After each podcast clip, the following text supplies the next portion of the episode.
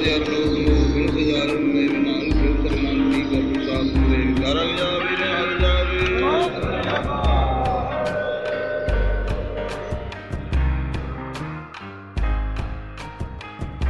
Welcome back to the Suraj podcast. In the previous episode, we heard how Chandu orchestrated the third day of vicious torture, having Guru Arjan sit on a red hot iron plate. And after this, he decided that he would try to break the Guru's spirit by having him sewn up in a cow hide until he suffocated and died from this.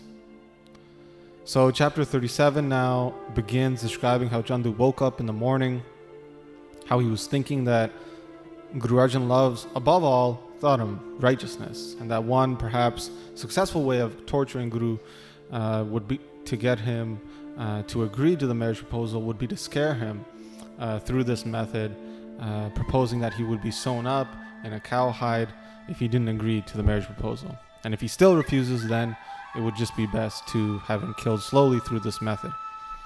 So Chandu approaches Guru Arjan and tells him of this plan. Guru Arjan then replies, At this time, I want to go bathe in the river Ravi. Let the 5 Sikhs come with me as well. I've been here for five days without bathing. You've been torturing me during this time. Let me go cleanse my body, and I'll come back with a firm decision. Listening to this, Chandu was surprised and overjoyed. He was like, okay, he must be scared now that he's gonna lose his Dharam because he'll be wrapped up in this cowhide. You know, so I've scared him and he's gonna go cleanse himself, he's gonna come back, and he's gonna agree to the marriage proposal. So Chandu's thinking this and he agrees. He sends 10 guards with Guru Arjan and the 5 Sikhs to take him to the river. They are armed with a shield and a sword. He tells the guards to keep the Sikhs and Guru Arjan in their field of view. Make sure no one else from outside comes to speak to them. Don't go anywhere else, just go straight to the, to the river and then come back. So Guru Arjan begins to get up. He walks towards the 5 Sikhs. His entire body is covered all over in massive blisters. Uh, but he had taken a large blanket and he was covering his body with this. The soles of his feet were completely burnt, and he's slowly, slowly walking because of this. When he gets toward the Sikh Pirana, Guru Arjan holds Pirana's shoulder uh, to aid him in walking. And as they're walking towards the river Ravi, few people see Guru Arjan and, and they bow down. But Guru Arjan's face is com- completely burnt and red. For five days, Guru Arjan hadn't eaten anything. He hasn't drank anything. He's been at Chandu's house for five days uh, because he got there the evening of the first night. He didn't eat anything that night, drink anything. He didn't sleep. And then, following that first night, the next day marked the first day of torture, and there were three full days of torture. So now we are on the fifth day. So the people who just happened to be walking around saw Guru Arjan, they were in shock seeing the state that Guru Arjan was in. But Guru Arjan, on the other hand, was just in that one pointed focus uh, on the divine, drenched in that bliss uh, of that state. Just like he was even before he got to Chandu's house. It had not affected his mindset at all. The pain of his body didn't make his mind shake at all, just like the largest mountains in the world never move. So slowly and slowly they got to the river Ravi, which had extremely cold water at this time. Guru Arjan then used this water to clean his mouth, clean his hands. One of the Sikhs at that time, Langaha, he washed the Guru's feet before Guru Arjan himself then walked into the river to bathe. Guru Arjan then got out of the river and then dried himself. He then sat down and with great love he recited Japji Sahib. The other five Sikhs then at that time they went to go bathe. While they were bathing, they were reciting Japji Sahib as well. They got out, they dried themselves. They stood around Guru Arjan. When he completed Japji Sahib, they all bowed their heads. And then Guru Arjan said to the five Sikhs, I now desire to go to the afterlife. We've done exactly what we wanted to. You should now go to Amritsar and meet with the exalted Hargobind. Comfort him on our behalf. Tell him not to be sad, but to sing the praises of the divine. Instruct him to take away the pain from others as well. He should adorn weapons now and sit and rule upon the throne, the takht. To the fullest extent of his abilities, he should raise an army. His first job is to enact revenge on Chandu. Make sure he has a terrible death. Just drench him in pain. He should call the descendants from Guru Amar Das's family and perform the tikka ceremony, the guruship ceremony in front of everyone. Like Baba Buddhaji and the other senior Sikhs have them there, perform the ceremony just like we've done in the past, but start a new tradition within the community of warfare. But other than this, keep all the other previous traditions within the Guru's house. You are not to perform a cremation of my body, but rather send me down the, this river. In seeing this river Ravi, you will see me. So when you send us down this river, keep my head pointing north and my feet south. At that point, a Rababi just happened to be walking by, and Guru Arjan saw him that he was walking by and that he had an instrument in his hand. He had a dotara. A dotara is a small type of guitar, type of ukulele instrument, which just has two strings.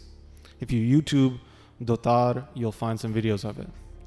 So this Rababi was walking along, and Guru Arjan called him, saying, "O Rababi, come perform kirtan. Sit alongside this beautiful river and play for us."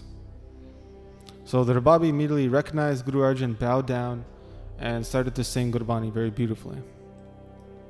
And at this point, all the gods in heaven recognized that Guru Arjan was preparing to head to the afterlife, and they all readied themselves and come down uh, to greet the great Guru. They all got on their vehicles and traveled down, shouting, Victory, victory to the Guru.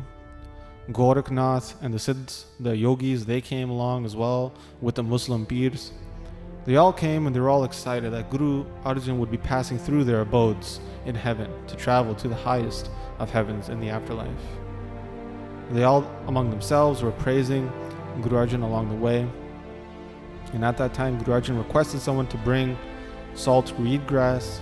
Salt reed grass is a type of grass used in South Asia for rituals.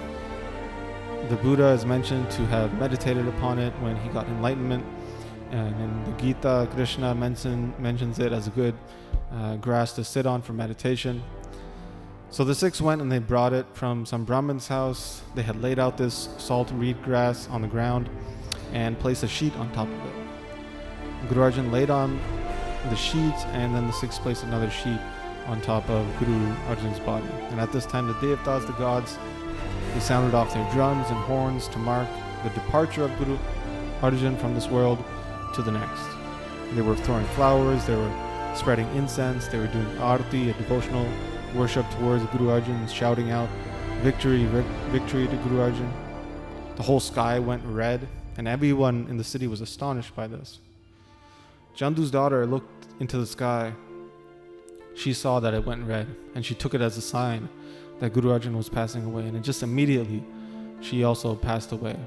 No one in her household understood why that uh, that death occurred.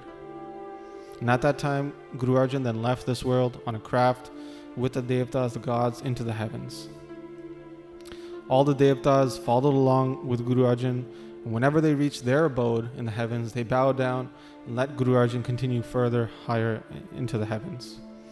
Eventually, everyone had reached their limit, and Guru Arjan continued on further and further into the highest of all heavens, where he there resided. For many days, the Devtas continued to talk and praise Guru Arjan, speaking about his stories, saying that no one else is equal to Guru Arjan. Not before, not now, and never in the future. So, back by the river Ravi, the five Sikhs were standing there crying, knowing that Guru Arjan had left his body. Jetha, one of the Sikhs, then asked the Rababi to sing Rag Vadhans. and back in Chandu's house, he was sitting there wondering why it was taking so long and why Guru Arjan and the Sikhs hadn't come back. So he got up and he went towards the river. And he saw Guru Arjan's body that was laying there on the ground and there was a blanket over him. So Chandu thought, oh, Guru Arjan hasn't slept in five days. So he's taking this opportunity to get a nap in. So he walks towards the Sikhs, saying, saying things like, oh, so you're taking this time to sleep? Bidhi Chand just couldn't handle it. He, he yells back at Chandu saying, while he's crying, Oh, you sinner, Chandu, you've done the worst sin and this sin is now resting over your head. Guru Arjan has passed away due to your vile actions. But now you won't be spared by us, no matter what you try. Chandu heard this and he was pissed scared, so he just ran back home at, at this point.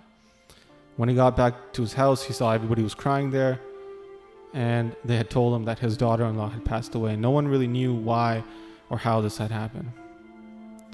Back at the riverbanks, the news of Guru Arjan passing now spread through the city of Lahore, and everybody was coming and they're running from their houses. It was known to the it was then known to the congregation how Chandu had orchestrated the torture and how Guru Arjan had passed away. There were many Sikhs that came running. And there was a, quite a large gathering now uh, by the riverbank. Bidhi Chand had told everybody about uh, the plan for Guru Arjan's uh, funeral rites, how they would not do the cremation, how they would send the body down the river instead. And this was what the Guru wished. And how then the Guru said that if you view the river, it is the same as having my darshan, my sight. So all the Sikhs who heard this, heard the news, they were all grief struck. Some were reciting Japji Sahib, some were reciting Guru Guru, some were praising Guru Arjan for his resilience, and some were swearing at the idiot Chandu, cursing him. Meanwhile, some Sikhs were getting Guru Arjan's casket, if you will, ready. They had decorated it all over with flowers. They had silk fabric. Sikhs were waving a whisk over the Guru Arjan's body, and incense was lit all around as well. Some were blowing conch shells. Others were other instruments were being played as well by the Rababi. And they all went along the riverbank to where it was deepest. They took Guru Arjan's body, Bidhi Chand, Jetha, Langaha, Pirana, all the, the four Sikhs there, they held the casket from each corner and they walked into the river and they floated the body down the river. And at that point, the Devta of the oceans, the god of the oceans, uh, Devta, he took Guru Arjan's body and worship, worshipping it, he then hid the body in uh, the water within itself. So the body then disappeared. The five Sikhs then came out of the river. Bhai Jetha then said to everybody that this is what Guru Arjan wanted. He wanted to be floated down the river. Then all the Sikhs got together in one of the local gurdwaras. They all began to cry. They had brought that Rababi that performed kirtan, and he performed kirtan there at the gurdwara. The entire congregation was so grief struck, though. You know, everybody, nobody even ate that whole day. And five, Sikhs, they stayed in that gurdwara that day. They couldn't sleep all night and the next morning, they went back to that river, to the bank where Guru Arjan had left his body, and, they bathed there before taking off to Amritsar. They came back to Amritsar so disheartened, distraught, like warriors coming back to their villages after losing a battle. They were worried about what they would say to Mata Ganga, the wife of Guru Arjan, how they would tell the young Hargobind about what happened. They were thinking, like, what will we say to them?